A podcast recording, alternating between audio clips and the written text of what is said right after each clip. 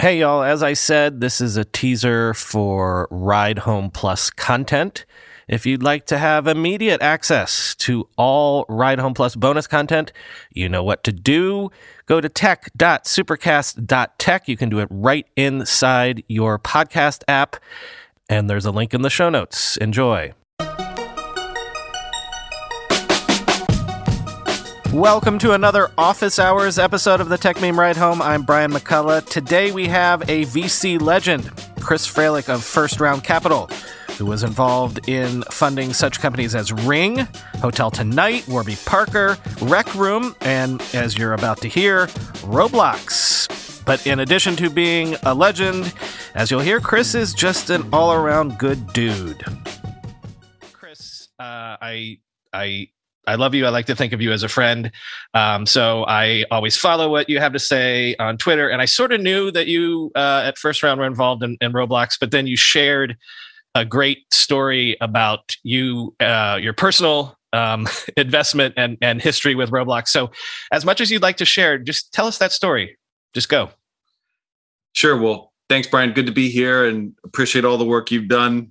Uh, and and glad you asked me to be on. So the, the Roblox story is an interesting one from a couple perspectives. One is uh, m- my son helped us land this deal, or at least know know to be you know inform us to be interested that this is a really good game. He he wouldn't stop playing once I asked him to check it out as we were considering the company, and uh, you know so that's been that's been an unfair advantage I think I've how had. many how many years ago?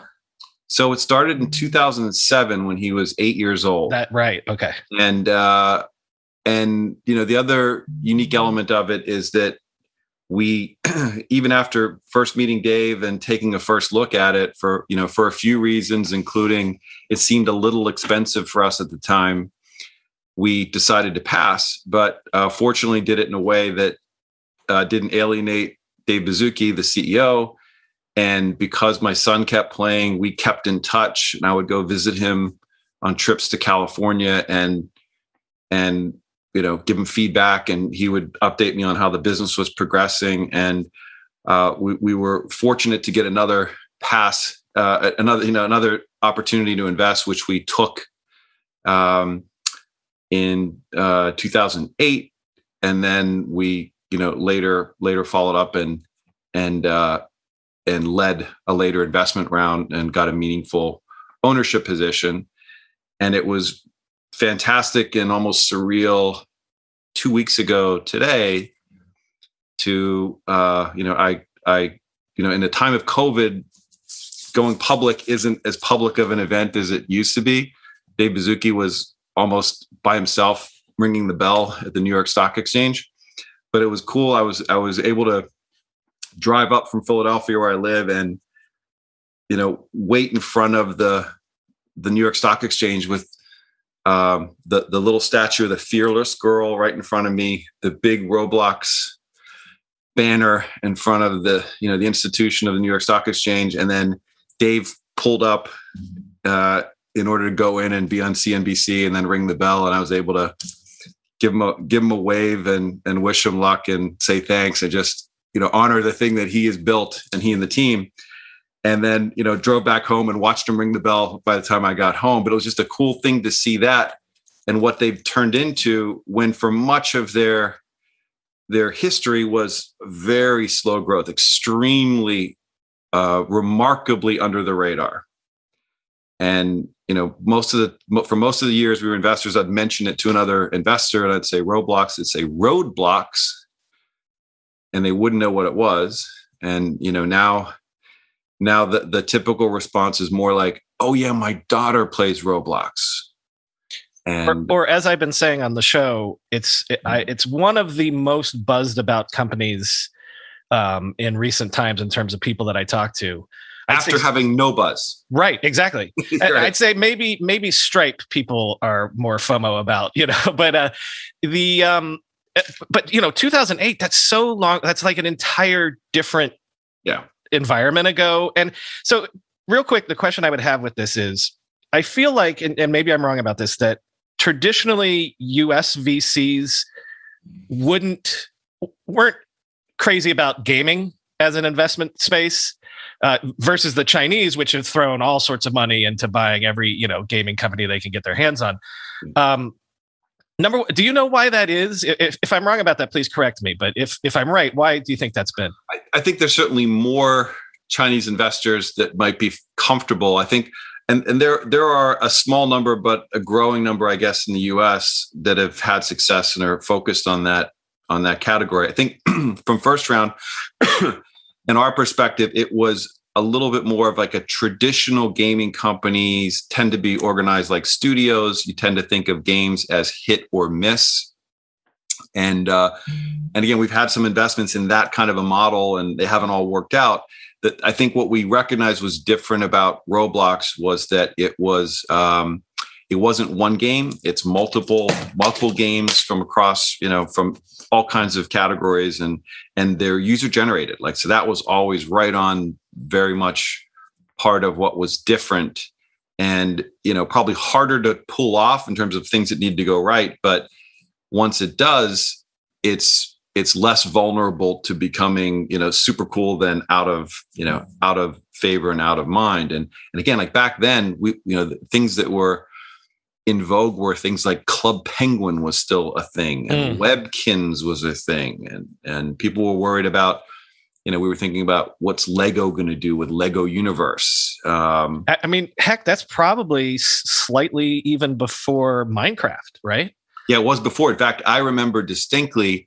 first hearing about Minecraft and checking it out and downloading the beta and being a little bit freaked out that they they looked and felt a lot like Roblox and they kind of weren't on our radar. And I think I even you know wrote you know kind of a impassioned you know email to all the other other board members about you know this thing coming out of nowhere that is capturing all the you know all the oxygen and and the and the excitement of what we kind of we kind of uh, started right? I mean it got it got way bigger than than roblox much quicker. It was a quicker. It was acquired you know for a couple billion dollars by microsoft which was a huge amount of money uh anytime but especially back then. And then it's been amazing to watch roblox climb up and exceed exceed minecraft in a lot of the usage numbers years ago and then just you know generally and being more you know broadly broadly understood and accepted. Um, well amazing story and um, you know it, i guess uh, it's also a different era i think you know that, that was my theory that either being a, a hit space business that's not very scientific so a lot of people don't want to get into it but now that you can achieve such scale with it that maybe that can change for people's thinking or it was just everyone remembers Nolan Bushnell and, and the first video game bust you know so yep. uh, but all right before we get to the, the traditional questions um, you're someone uh, that i have unique questions about which is if anyone's ever been to the first uh, round offices in New York. You go in, and in the lobby, there's sort of a uh, tech museum waiting for you, unless you've changed it uh, in recent years. Um, and you also, I've discovered over the years, have a bit of a tech museum in your house. Um, so tell me about this. Is there is this just pack rat? Is this just I'm a collector? Do you have any sort of uh, thesis for collecting tech gadgetry and things like that? Yeah, I um, I've collected and have gadgets from decades ago when I used to work and sell computers. and Brett Berson, who's our partner in San Francisco, when we were rebuilding the San Francisco office, he asked me, what, what can I pick out some items that might be cool to have around the office? And and he sort of went on a hunting expedition on eBay and picked up a lot of cool things. And I had an extra, I think, an original Apple portable that I that I gave them. And and and it's always remarkable in San Francisco office. We did the same thing in New York, and um, and it's a thing I love. I've, I've now joined the Computer History Museum. I'm on the board there, and know a lot of the people who are into collecting. And you know, it's it's it's cool to have the objects. It's it's even more cool, I think, to have the stories and know about the people that are that are behind them. But I, I actually have a couple things that I'm, I'm up to show you. If you're awesome, if, awesome. I was hoping. I didn't ask, but I was hoping. Yes. So I was watching uh, your your Garry Tan uh, office hours, and and it was a really cool com- conversation about Star Trek versus Star Wars, right? Right, right. We'll get to the awesome, rapid fire eventually. Yeah, go on. Yeah, he gave this awesome answer about why it's you know hands down Star Trek in his mind. But I, I got this a little while ago, which is pretty pretty rare thing. I don't know if you could see it. So it's a it's a cassette yeah. version of Star Wars. The game, I'm assuming. The game. Yep. Um, for your Apple II, it loads. It's less than 16k. But on the flip side, is Star Wars. So oh, like, wow. that, that's a that's a cool rare item and an interesting medium you don't know you don't always see. Uh, other Apple related but not Apple things. This is. Do you know what this is? I'll ask you first. Do you have any idea?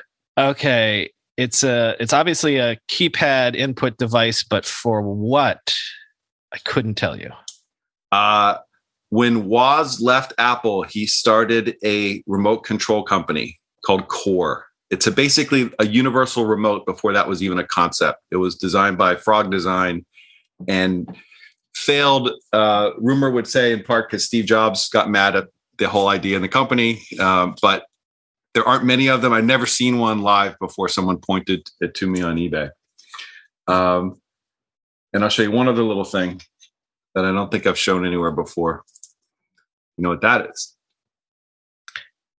I'm guessing it's a motherboard, or maybe it's old enough that that's not a motherboard. That's maybe just a chip. Well, it's kind of close. It's kind of both. It's uh, it's the company that Steve Jobs and Steve Wozniak had, not a company. It's their business before Apple. It's right. Blue Box. That's it's uh, it's the uh, the chipset that plugged into a little keypad and a to do phone phreaking for phone phreaking, blue boxing, calling, making free long distance calls while you hack the phone system. They famously called the Vatican Vatican and pretended to be Henry Kissinger and almost got the Pope on the phone. They were this close, I'm told. Do you uh, do you have an Apple One? I don't. I have a replica. I have a replica mm-hmm. of an Apple One. I'm assuming you have an Apple Two. I do. Yes. I have an, an Apple II signed by Woz and refused to be signed by Jobs. Uh, what would you say the most valuable? And maybe that's a tough one because by dollar figure, I don't know if that matters. But maybe, mo- what do you think is like the most historically valuable thing that you get? Um, I, the, the most unique thing might might be that that blue box I just showed you. I'm told yeah, there yeah. there were only you know there's a small number of them made, and maybe as little as 30 or 40, and I don't know how many are still in existence. But uh, you know, I, some of the I like some of the things that have that are kind of one of a kind. Um, there's a there's a startup or a company called Mischief in Brooklyn near you. Do you know those guys? Uh, no. They do uh, almost performance art with drops of unique products, and once they they created a a laptop with uh, the seven most deadly viruses ever created by man, and kind of sealed it off in a Toshiba laptop, and I have mm. a replica of that signed by all the the people that work at Mischief. So that's that's one you ca- you're careful not to plug that one in. I was gonna say I, I feel like I've heard about that as a like a, a stunt, but they did it. Yeah, they, they did it as a stunt. Um. All right, let's let's try to squeeze in some of these uh, typical questions if we can. Um, who's the best boss you ever had? Uh, that's pretty easy for me because I've been lucky to work with Josh Kopelman for um, for for a long time. For for I've known him for almost 25 years and worked with him since 1999. So 20 22 years and and and in a startup where I, I was you know working for him as a head of business development half.com and then the last 15 years working for him and partnering with him at, at first round and you know watching and helping him build build this uh, crazy idea of a seed stage uh, venture firm which there really were a small number of folks doing it mm-hmm. professionally back uh, in 2005 or even four when when he and howard got it going when i joined and rob hayes joined in 06 if I'm getting the years right, um, it was there were still like one handful or two at the most of of firms that were professionally and full time focused on seed stage investing, and now there's hundreds or thousands. It's it's a whole different landscape. But uh, but Josh is you know is just lives up to his great reputation and in terms of you know seeing seeing the future and building it and bringing great teams along with him to help do it. I feel like uh, we should reference the fact that there's a great uh, internet history podcast interview with Chris that you can look up that will tell you the whole half.com story and, and more of Chris's entire career, which we won't get into as much here, but uh, seek it out. Um, is there a quality that the most successful people you've worked with over the years have had in common? Um, I, I would probably give two or a variation on one. I think I think the worst quality that you avoid is any kind of hypocrisy or if you can't trust or believe what someone what someone says. And so uh, integrity and doing what you say you're going to do, like those are those are super core uh, values to me. I think I used to think of it just in terms of sales people skills and traits you'd want to see, but I think it's more broad. Uh, is probably empathy. I would say is the is the character or the trait that is super important to be able to have a sense of what you know of being in the other person's shoes um, working you know once you're in that headspace to be able to work on a common solution together and you know the best salespeople business development people you know even leaders i think generally um, tend to have that that quality and you don't hear it talked about that often. Is there something that you think you're better at than anyone else in the world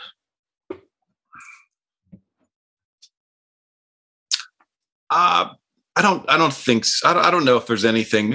Maybe no. You, no. But by the way, no is a fair answer to yeah, that question. Think, yeah.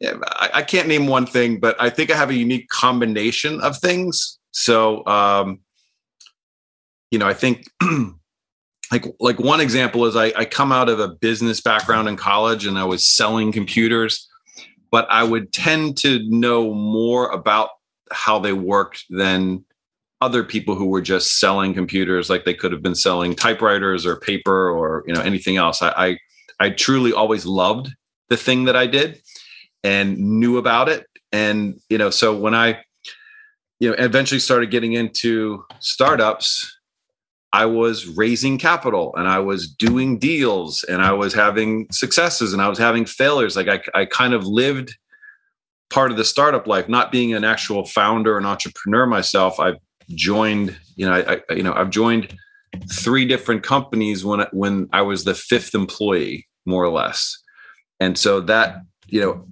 I have a good understanding what that's like, and I think that's translated into how I've been able to work with um, with you know and partner with the 75 companies that I led when I was actively investing over the course of my first round career. And again, one one thing that I don't know if, if it's if it's a record or it's unique, but you know, of um, you know, a, a, an investor has to see a company or an opportunity, has to decide to invest, and then has to win the deal, right? So that's sort of the third element of it.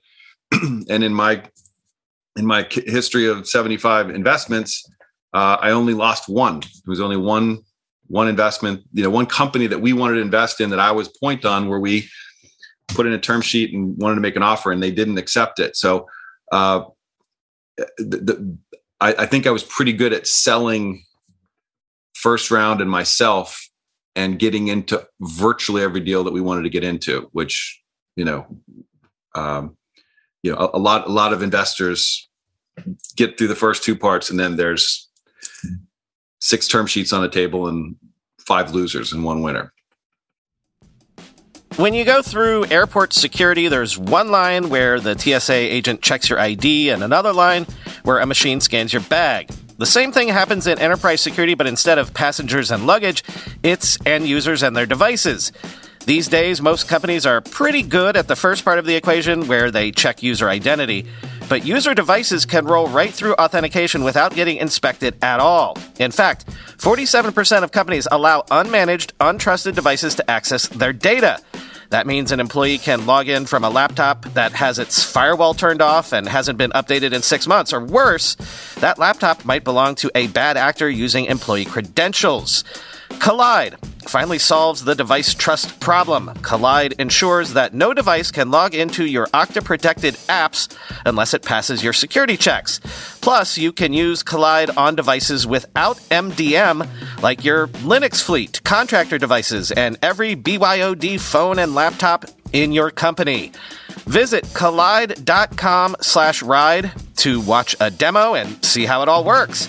That's K-O-L-I-D-E dot com slash ride, kolide.com slash ride.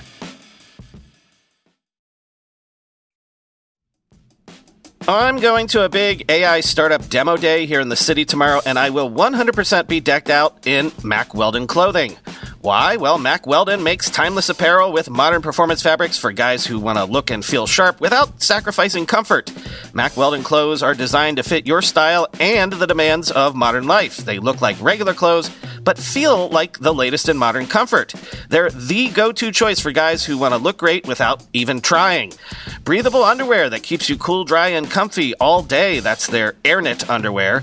Crazy, comfortable, but elevated sweatpants, the Ace collection. An upgraded classic polo with antimicrobial silver threads, the Silver Peak polo. That's my personal fave.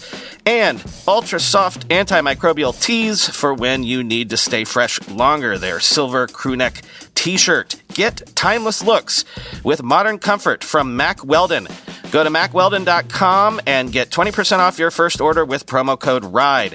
That's M A C K W E L D O N.com, promo code RIDE. Um, if you could pick one, uh, what would you say is the number one way that you see founders screw up their startups? Um, I, I, you know, the, the, the simplest is running out of money. That's kind of an obvious one, I guess. Well, that's forced upon uh, you, maybe. Yeah, well, sometimes. Well, yeah, it's less obvious. I think what's more subtle about that is is companies tend to spend as much money as they raise in 24 months, more or less, no matter how much they raise.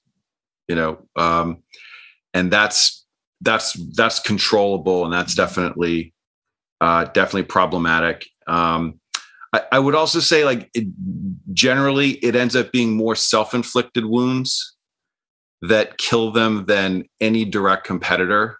Um, you know, I think, I think, in fact, companies often spend too much time just focused on everything that's happening out in the marketplace and not, and not enough on what they can control and what they're doing uh, inside their own, their own walls.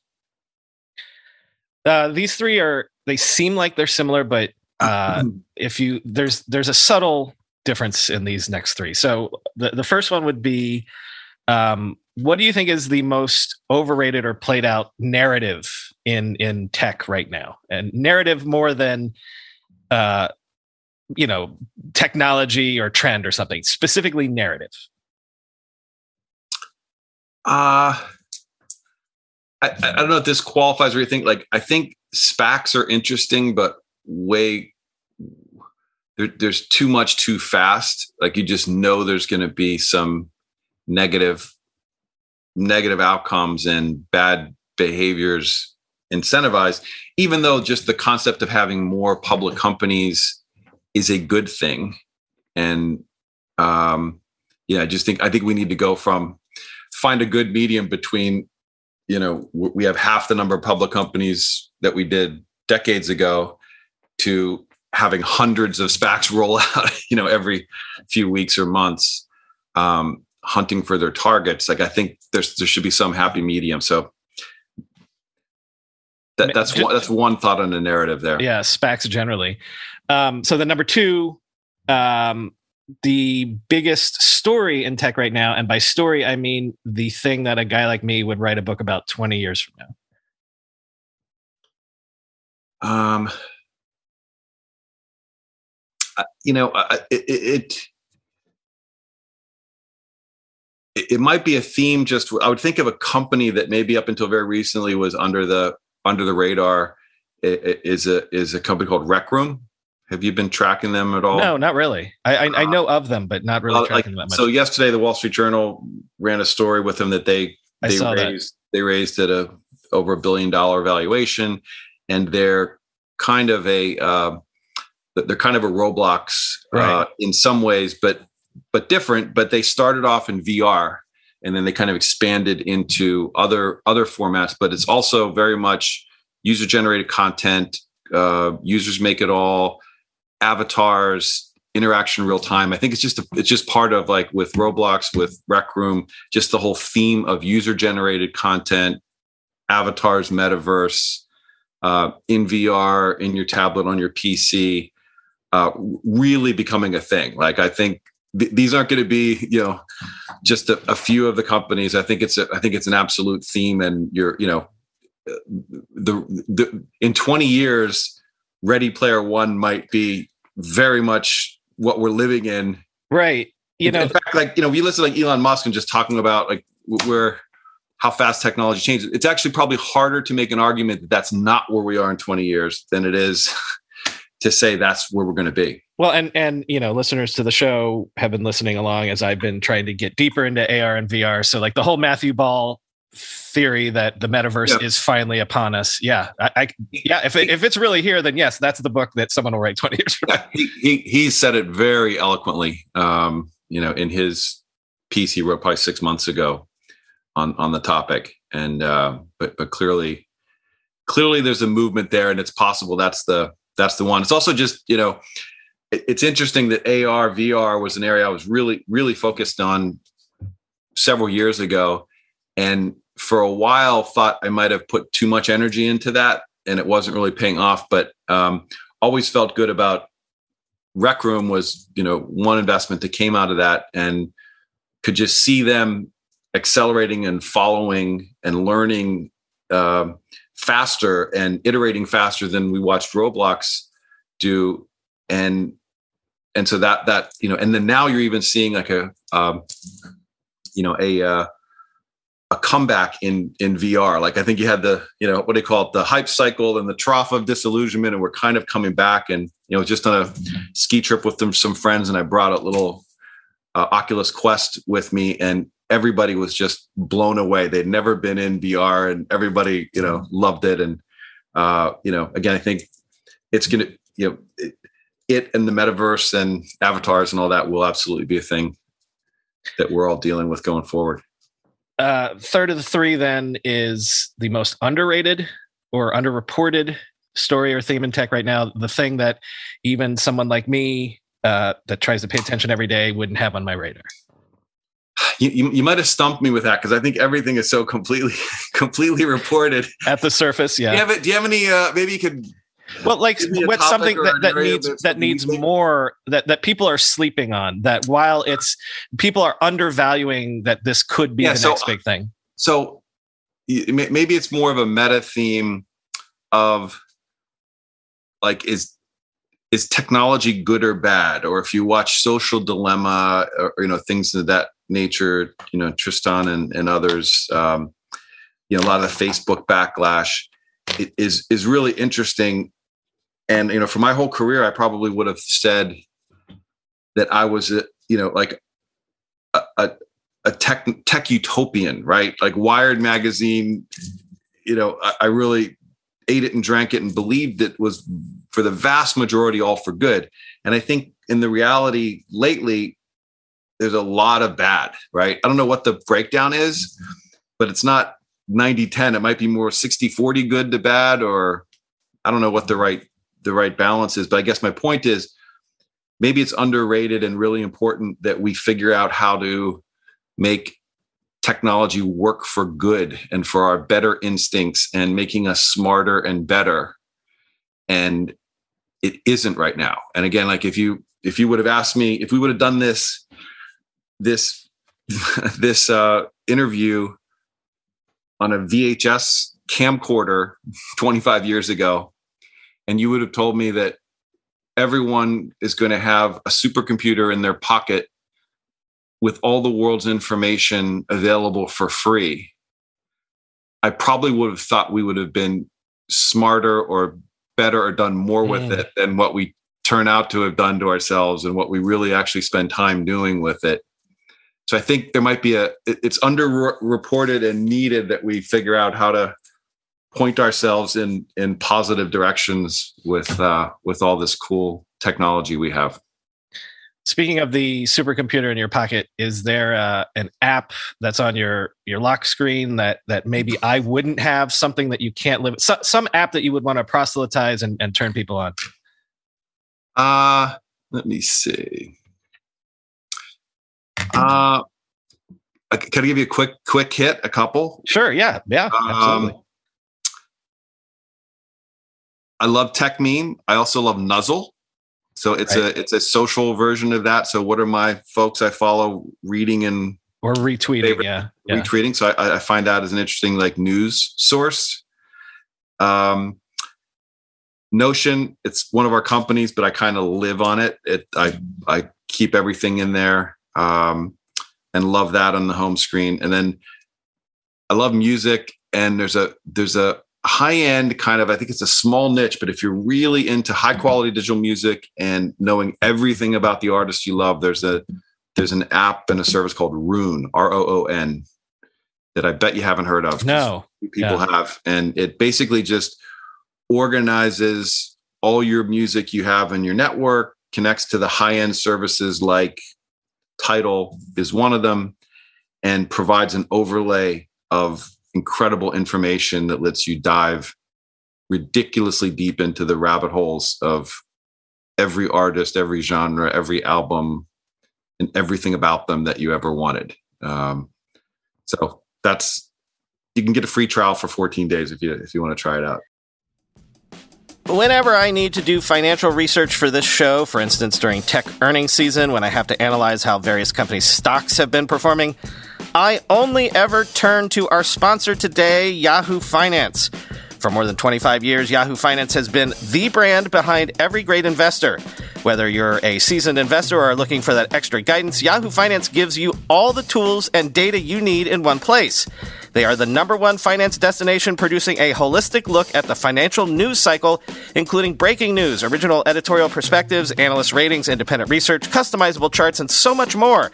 Securely link your brokerage accounts for a unified view of your wealth, including 401k and other investments. A comprehensive perspective is what sets apart great investors, and it's how Yahoo Finance ensures you have the insights to look at your wealth in its entirety. With a community of over 90 million users each month, their real strength is helping you you on your way to financial success. For comprehensive financial news and analysis, visit the brand behind every great investor, yahoofinance.com, the number one financial destination, yahoofinance.com. That's yahoofinance.com. Uh, we'll we'll come back to music because I want to end with that. But um, let me let me squeeze one more in here, which is uh, what is your tool of choice for Zen? Uh, be it exercise, meditation, drugs, legal or otherwise. Like if you need, if you need to go to your happy place or relax or something, what is it? Yeah, it, it's probably a, uh, a workout or a Peloton or a run. It's it's something physical, physical like that. And you know, and and if it's a run, um, I'm listening to some music, you know, on my on my headphones. So that's that's what would that's what would get me there is there well which one should i do? I'll do um what's the last book you read? Hmm. i can tell you because i keep a list in my notion. Hold on let me look at it. I'm gonna i'm gonna probably go to the last good one. Yeah probably the wise choice. Uh the 26 words that created the internet ah. by jeff kosseff is his name. Incredibly well done it deserves an entire book. It's a uh, it's a an autobiography of a law. It's not even a law. It's a it's a series of words and part of a section and part of a big law that that he make again. You should this should be right up your alley. Yeah, absolutely. do an episode with him of what was intended, what was written, how it played out, how it changed, and and once you read that, you realize that everybody who's got an opinion on what should happen to it now has not done enough homework. Like there, there, there will be, no matter what you do to it now, there would be so many unintended consequences. And everybody's got an agenda. You know, like Facebook just came out today with what their proposal would be to amend it and fix it. Uh, and I'm sure it benefits them. And you know, we had past presidents who wanted to just delete the whole thing completely and see what happens. You know, for their reasons. And it's so important and uh, very subtle, and uh, you want to be really careful when you when you mess with it. So that, that I'd recommend that to everybody. Okay, rapid fire, uh, and I'll end with the music rapid fire so we can talk about that. But um, Star Trek versus Star Wars for you. Uh, I would say more Star Trek because I just I just grew up on it. I can't get as philosophical as Garry on on the Prime Directive or yeah. anything, but you know, just William Shatner and the guys in the red shirts, and the, you know that was that was my thing as a kid as a kid growing up. Uh, Coke versus Pepsi.